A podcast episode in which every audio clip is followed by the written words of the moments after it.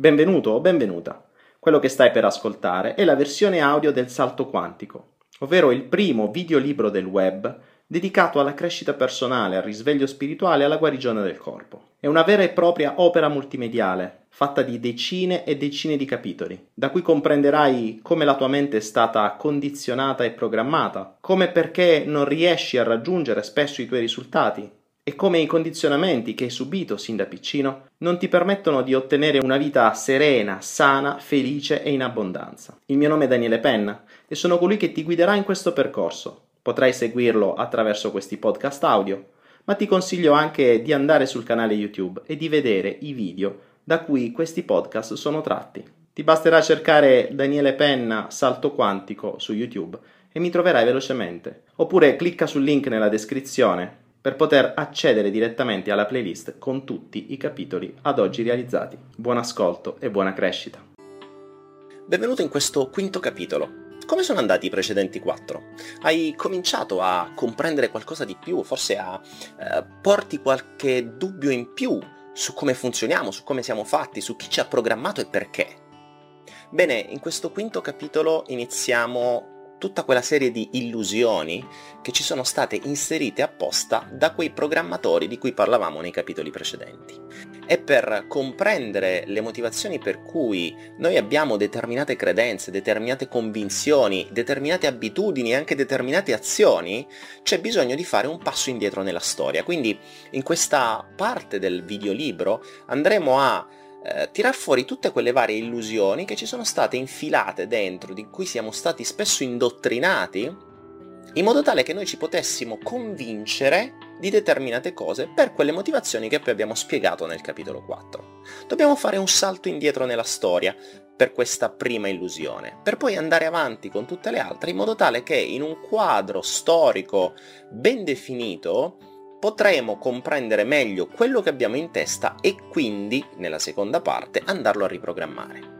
In questo capitolo voglio svelarti l'illusione che ci hanno infilato, spesso indottrinato sin dai tempi della scuola riguardo la motivazione per cui noi esseri umani esistiamo oggi, cioè come l'essere umano è arrivato a essere come siamo noi oggi sulla Terra. Storicamente, fino a qualche centinaio di anni fa, si credeva che eh, la cosiddetta teoria della Genesi, ovvero che un dio superiore un giorno si è svegliato e si è messo a lavorare, ha creato la Terra e gli umani sono arrivati su questa Terra già belli e fatti, così come siamo oggi.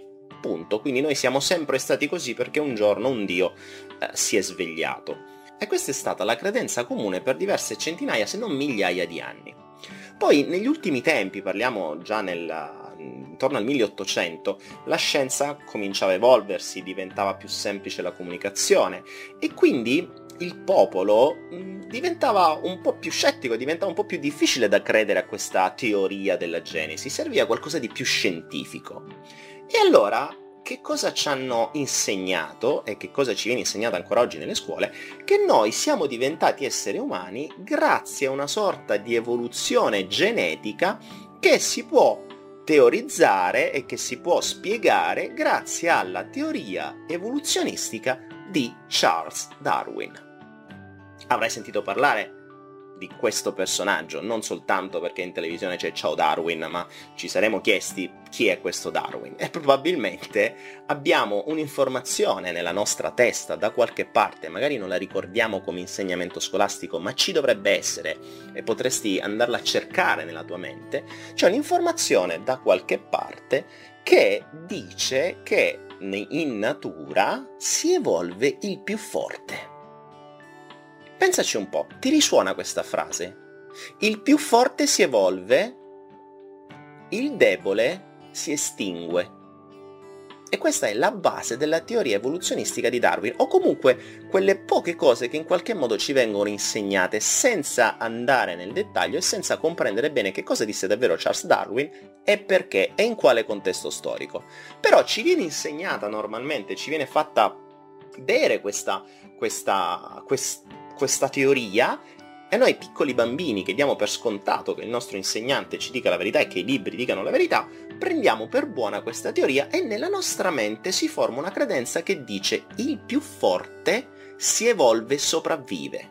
Il debole invece soccombe e muore e si estingue. Se ci pensi un attimo dovresti trovare informazioni del genere da qualche parte remota del tuo, uh, del tuo banco dati di memoria. Ricordi cosa ti dissi nei primi capitoli di questo videolibro? Non credere una parola di quello che ti dirò, né tantomeno non credere una parola di quello che ti viene detto in giro e che ti dice anche la tua stessa testa. Perché determinate informazioni e a volte delle credenze, a volte delle spinte a delle azioni potrebbero essere generate da pensieri installati da indottrinamenti come questo. In natura sopravvive e vince il più forte, il debole muore, soccombe e si estingue. Ok? Pensa a questa informazione, questa macro informazione quanto potente è. Ma facciamo un passo indietro e vediamo davvero che cosa disse Darwin nella sua teoria.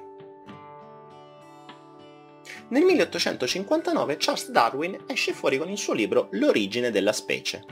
E se lo vai a sfogliare, lo leggi o ti informi un po', scoprirai che fondamentalmente la sua teoria si basa su questo principio, ovvero il fatto che noi siamo diventati quello che siamo diventati in due passi fondamentali. Il primo passo è, stato, è stata una mutazione accidentale, ovvero una cosa casuale, non voluta, che accade spesso in natura ed accade normalmente con il più piccolo della cucciolata. Quindi una mutazione accidentale genera un primo cambiamento all'interno di una specie questa mutazione genetica può dare delle nuove risorse, nuove capacità, nuove abilità all'essere mutato. E queste nuove abilità tenderanno a farlo sopravvivere e adattare meglio all'ambiente e soprattutto diventando il migliore all'interno della sua specie, vivrà di più e riuscirà a diffondere il nuovo gene meglio e più degli altri. Quindi, ricapitoliamo. Noi siamo diventati quello che siamo diventati per un caso e perché siamo stati i più forti della nostra specie. Mm, interessante. Quindi secondo la teoria evoluzionistica di Darwin sopravvive il più forte. Questo presuppone che in natura ci sia competizione che in questa competizione vinca il più forte e che la natura non si prende cura di noi, ma dobbiamo essere noi a riuscire a sopravvivere alla natura stessa, in quanto noi staccati dalla natura stessa. Quindi se noi siamo più forti rispetto a tutto il nostro ambiente, ci evolviamo e andiamo avanti. Se non siamo i più forti, periamo, soccombiamo e ci estinguiamo. Ora, questa teoria ci è stata infilata sin da piccoli in qualche modo nella nostra testa e questa teoria si basa sulla paura e sulla competizione.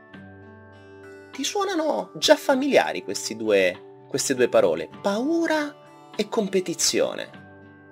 Paura che non riusciremo a vivere all'interno del nostro ambiente e dobbiamo competere per essere i migliori. Trovi qualche similitudine con quello che abbiamo detto nel capitolo 4? Ma andiamo avanti.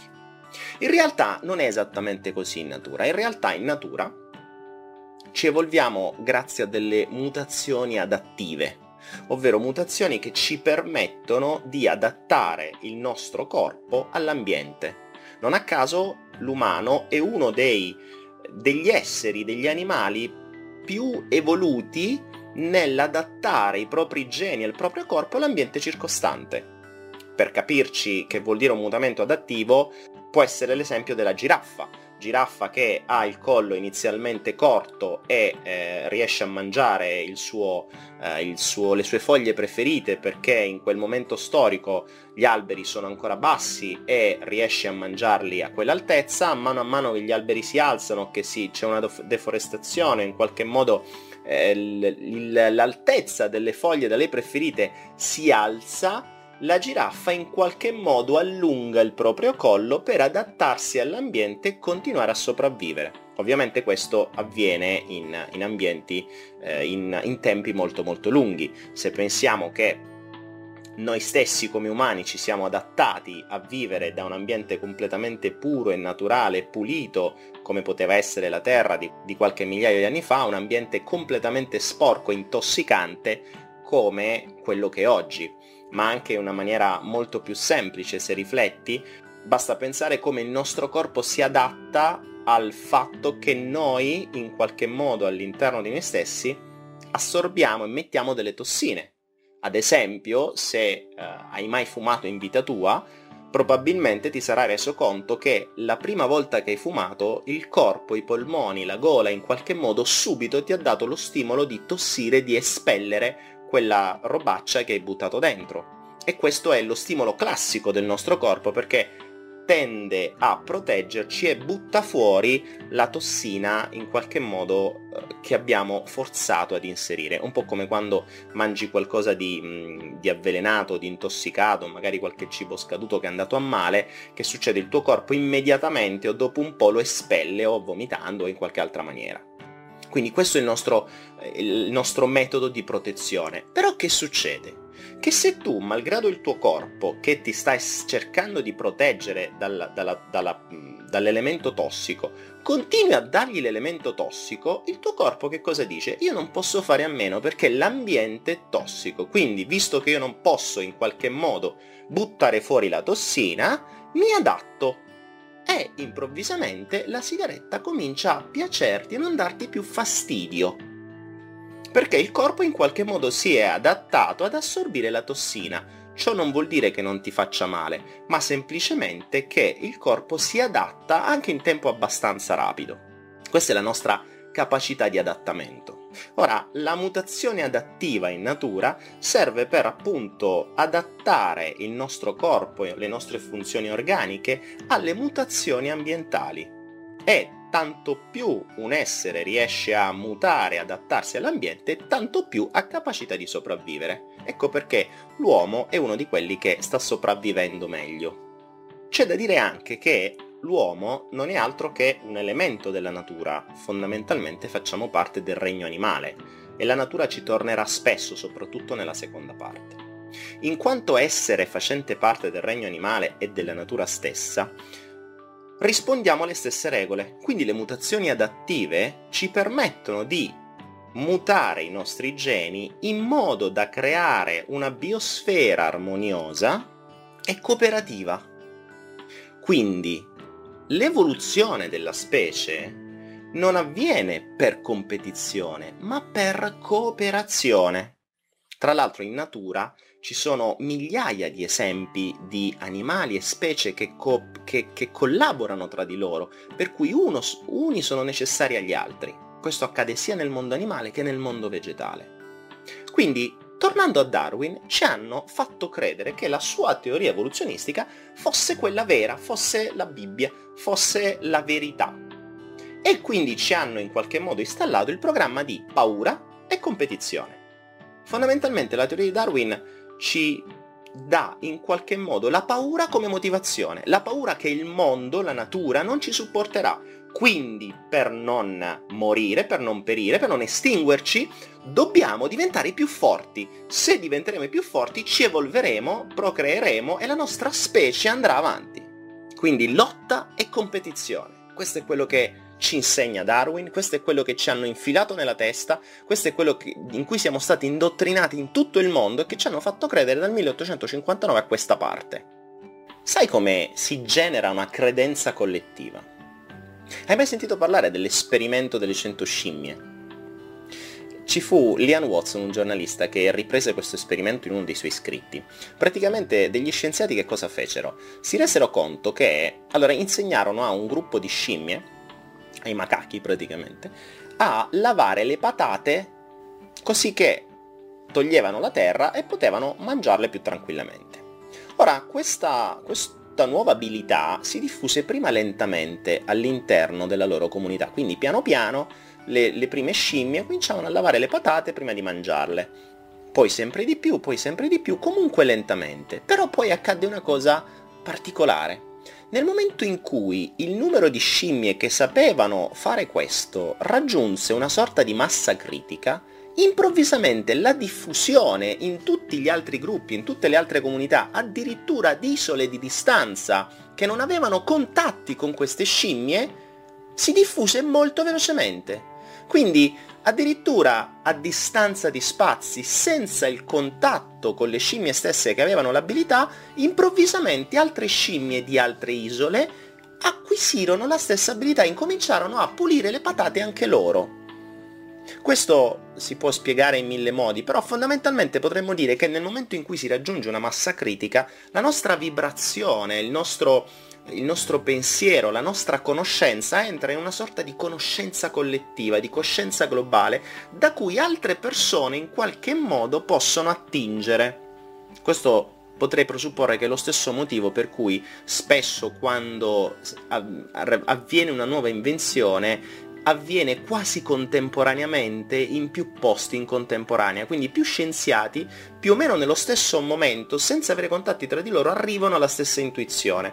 Questo perché probabilmente la massa critica, l'intuizione, la conoscenza globale è arrivata a un punto in cui esiste questa informazione e può essere presa da chi in qualche modo può essere connesso ad essa. E qui ci arriveremo che cosa ci dice l'esperimento della centesima scimmia? Che nel momento in cui una massa critica abbastanza elevata di persone crede in una determinata cosa, questa si diffonde all'intera comunità molto molto velocemente. E così noi oggi siamo tutti convinti che nella, nella nostra vita quotidiana si evolve il più forte e dobbiamo avere paura del nostro ambiente, così dobbiamo essere sempre in competizione, sempre con la paura che ci deve motivare a essere il migliore, se no ci estinguiamo. A scuola non ci insegnano e si dimenticano di dirci un piccolo pezzo della storia di Darwin. Darwin stesso, prima di morire, ammise che la sua teoria era sbagliata. Ma ormai era in giro, la conoscevano tutti e quindi andava bene così, anche perché probabilmente conveniva di più. Adesso ci arriveremo. Darwin stesso in qualche modo ammise che era molto più valida la teoria di Lamarck. Ne hai mai sentito parlare di Lamarck? Lamarck eh, è antecedente a Darwin, quindi la sua teoria viene fuori 50 anni prima che Darwin nascesse, ma non si è mai sviluppata come credenza collettiva perché probabilmente a nessuno conveniva. Che cosa dice la teoria evoluzionistica di Lamarck? Lamarck dice che l'essere umano è un essere della natura, fa parte della natura e come tale è collegato all'ecoambiente, è collegato alla biosfera, è collegato appunto all'ambiente da cui proveniamo. Ne rispettiamo le regole e rispettiamo l'ambiente stesso. Ricordiamoci, tutti gli animali in natura, in quanto facenti parte della biosfera e consapevoli di essere parte della natura stessa, rispettano l'ambiente in cui vivono, tranne l'uomo. Perché nessuno ci ha mai detto o insegnato che noi siamo esseri provenienti dalla natura e facciamo riferimento alle stesse regole e quindi facciamo parte di una biosfera che deve essere mantenuta in equilibrio. Abbiamo accettato consapevolmente o inconsapevolmente la teoria darwiniana dove ci dice che noi siamo in lotta contro la natura e quindi ci sentiamo staccati da essa. Ed essendo in lotta, vince il più forte, quindi siamo autorizzati a distruggerla e depredarla.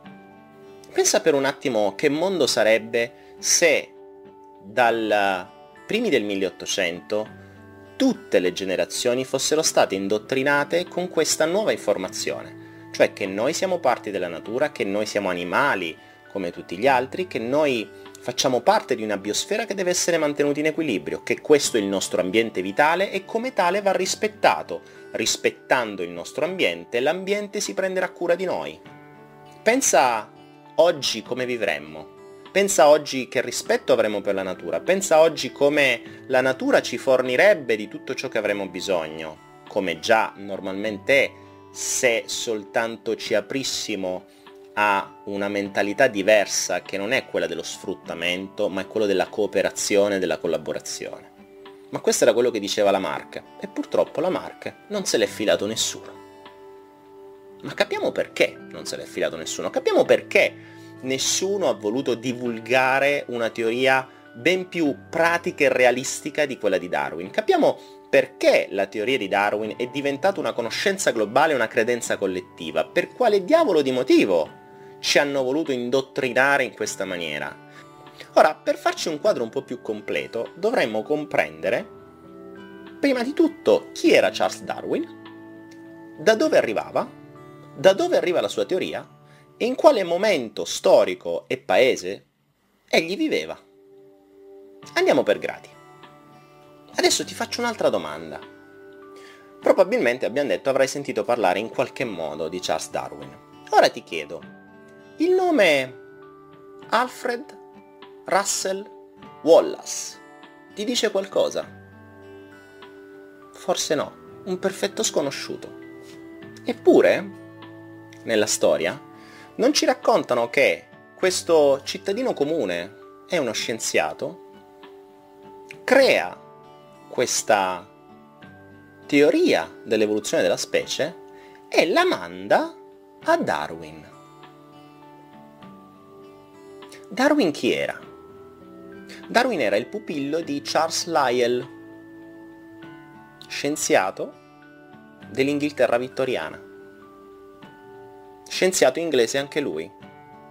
Entrambi facevano parte della classe alta dell'Inghilterra vittoriana, classe alta che aveva estrema influenza e importanza all'interno dell'Inghilterra vittoriana. Ora ti arrivò questa teoria in mano, ma il fatto che Wallace fosse un cittadino comune e non facesse parte della classe borghese era impensabile per quel periodo. E quindi che cosa fecero? Ci fu una sorta di accordo tra Lyell, Darwin e Joseph Hunter, un altro botanico sempre di quella cricca, che decisero di mettere, di far uscire questa teoria evoluzionistica con il nome di Darwin per primo e il nome di Wallace per secondo. Quindi divenne la teoria dell'evoluzione di Charles Darwin e Alfred Russell Wallace. Ora, nel mondo scientifico, il primo nome è in genere la persona che ha creato la teoria, mentre il secondo è quello che gli ha dato una mano, il portaborse insomma. E in questo modo, pian piano, il nome di Wallace si è dimenticato ed è scomparso nei meandri dei ricordi storici, tanto che probabilmente quel nome a te non ha detto assolutamente nulla. C'è un'altra grande differenza. La teoria che mandò Wallace era leggermente diversa rispetto a quella che Darwin e gli altri della sua cricca hanno pubblicato. La teoria di Wallace si basava sul fatto che il più debole veniva eliminato, che Darwin e compagni hanno cambiato con sopravvive il più forte. Ora può sembrare la stessa cosa, ma ragioniamoci un attimo si estingue il più debole e sopravvive il più forte non sono esattamente la stessa cosa. Pensaci, ipotizziamo due mondi, un mondo A e un mondo B. Un mondo A dove sopravvive solo il più forte. Quindi bisogna sempre essere al top, bisogna sempre competere sempre vincere perché se no moriamo. Nel mondo B si estingue il più debole, quindi basta non essere il più debole, non bisogna essere necessariamente il migliore e competere, basta non essere il più debole, che è molto più semplice da essere il migliore. Non pensi? Ora, questo concetto in natura è abbastanza normale in una cucciolata magari di 10 cuccioli, quello più debole in genere è quello che muore prima, o perché non viene neanche allattato dalla madre, o perché viene mangiato dai predatori, o in qualche modo la natura fa il suo effetto. Lo fa scomparire in maniera tale che i suoi geni non si tramandino, perché se no potrebbe far diventare la specie più debole. Ma non tutta la cucciolata. Cioè ipotizziamo che ci sia una cucciolata di 10 cuccioli, uno è debole e malato, questo perisce. E questo è quello che ci ha detto Wallace. Gli altri nove si evolvono e sopravvivono. In base alla teoria della specie, invece, la sopravvivenza del più forte sopravvive solo quello più forte, quello che vince nella competizione, quello che vince sempre e che riesce a essere migliore. Sono due concetti estremamente diversi. E sicuramente il primo prevede una vita molto più rilassante e tranquilla rispetto al secondo, dove dobbiamo sempre avere paura di non essere i migliori e dobbiamo essere sempre in competizione per vincere e sopravvivere. Ora, perché fu fatta questa piccola modifica alla teoria di Wallace? Perché quando Darwin andò a presentare questo al mondo vittoriano, lo andò a presentare a una classe alta, elevata, che si credeva superiore rispetto alla classe bassa e popolare. E quindi enfatizzò il concetto che vince il più forte, che si evolve il più forte, così da dare ancora più luce e credito alla borghesia vittoriana. Questo piacque ovviamente ai potenti, che si sentivano ancora più forti, eh, adesso grazie anche a questa teoria di evoluzione della specie, quindi loro erano i migliori e loro dovevano sopravvivere ed evolversi e tramandare i loro, i loro geni, così che hanno accettato la teoria di Darwin, hanno tolto il nome di Wallace e l'hanno spinta e fatta conoscere diffusa il più possibile, tanto che è diventata una credenza collettiva. È vero che in natura ci sono tantissimi esempi di competizione, ma ce ne sono almeno tanti altri di collaborazione e di aiuto. Attenzione, Darwin e Lamarck non furono gli unici. Un altro personaggio, questa volta russo, più o meno dello stesso periodo storico, il suo nome è un po' particolare, Priot Kropotkin, sembra uno scioglilingua, sviluppò anche lui la sua teoria evoluzionistica e nel suo libro, in inglese si chiama Mutual Aid, quindi mh, aiuto reciproco, spiegò e eh, dimostrò come appunto l'aiuto reciproco e la collaborazione è molto più utile per l'evoluzione della specie piuttosto che il reciproco, il, il reciproco conflitto e la lotta. Ma anche di questa teoria non se n'è mai saputo nulla. Ora è ovvio che queste teorie non potevano essere diffuse dai potenti. Innanzitutto i potenti erano quelli che avevano la capacità di diffusione verso il popolo e soprattutto ai potenti conveniva che venisse data scientificamente una teoria dove vince il più forte e il più forte si evolve perché erano loro i più forti. Ed in base poi a questa stessa teoria che la vedremo più avanti applicata nella rivoluzione industriale e nello sviluppo del capitalismo, che prevede il, l'aumento del potere da parte di pochi. Qui stiamo nel 1859. Ci rendiamo conto da allora a oggi come sono cambiate le cose grazie alla diffusione o a causa della diffusione di questa teoria. Che cosa ha causato poi ai giorni nostri la teoria di Darwin? ha causato questa continua smania di dover essere il più forte e il più forte è chi ottiene, ottiene, ottiene, chi ha più terre, chi ha più soldi, chi ha più beni materiali, chi ha più, più, più. Così sono nate le corporations, le cosiddette grandi aziende che un po' comandano il mondo, ma poi lo vedremo, e che essendo nati da un principio per cui noi siamo staccati dalla natura, possiamo tranquillamente distruggerla e depredarla delle proprie risorse per i nostri comodi e per ottenere sempre di più. Così che noi possiamo accumulare ricchezza, terre, beni, molto spesso inutili, perché così siamo i più forti, così siamo la specie superiore, siamo quella che si evolve e che non si estingue. Bene, con questa prima illusione svelata, che spero ti abbia fatto un po' riflettere e pensare, chiudo questo quinto capitolo. Nel prossimo parleremo della, del come ci siamo trasformati in consumisti. Cosa c'è stato dietro, chi l'ha pagato, chi l'ha creato, con nomi e cognomi. Andremo a svelare un altro piccolo pezzo di storia che si aggiunge a questo primo che abbiamo svelato in questo capitolo. Come al solito ti chiedo di condividerlo il più possibile, ovviamente se ti è piaciuto. Ti chiedo di, se vuoi essere sempre aggiornato sull'uscire nuovi capitoli, aggiungere il tuo mi piace qui sotto, uh, qui su YouTube, se stai su YouTube, oppure di andare su YouTube e mettere il mi piace. E di iscriverti al canale stesso se hai una mail di Gmail e quindi hai un tuo account YouTube. Ovviamente ti chiedo se puoi, se ti è piaciuto, di condividere questo video sul tuo account Facebook, magari di farlo più spesso, così che sempre più, più tuoi amici potranno vederlo e potranno comprendere, magari entrare anche loro in questo mondo per poter un po' risvegliare le loro coscienze e svegliarsi un po' di più. Ti ricordo sempre che tutti i capitoli sono disponibili sul sito www.saltoquantico.org e se vuoi diventare tra i nostri sostenitori così da poterci in qualche modo aiutare nello sviluppo di tutto questo progetto, puoi come sempre effettuare una donazione sulla pagina www.saltoquantico.org slash donazioni. Comunque vedi apparire tutto qui sotto. Ti ringrazio per la visione, ti ringrazio per la collaborazione, ti ringrazio per i commenti che vorrai pubblicare o che vorrai dirmi o che vorrai scrivermi in privato o qui sotto su YouTube stesso e ci vediamo al prossimo capitolo. A presto. Grazie per l'ascolto. Ti ricordo che puoi trovare tutti i miei video, non soltanto del salto quantico, ma anche tutti quelli che ho creato per aiutarti nella tua crescita personale e nella tua evoluzione spirituale, sia su YouTube sia su Anaera. Se ancora non la conosci, Anahera è un contenitore di formazione gratuita.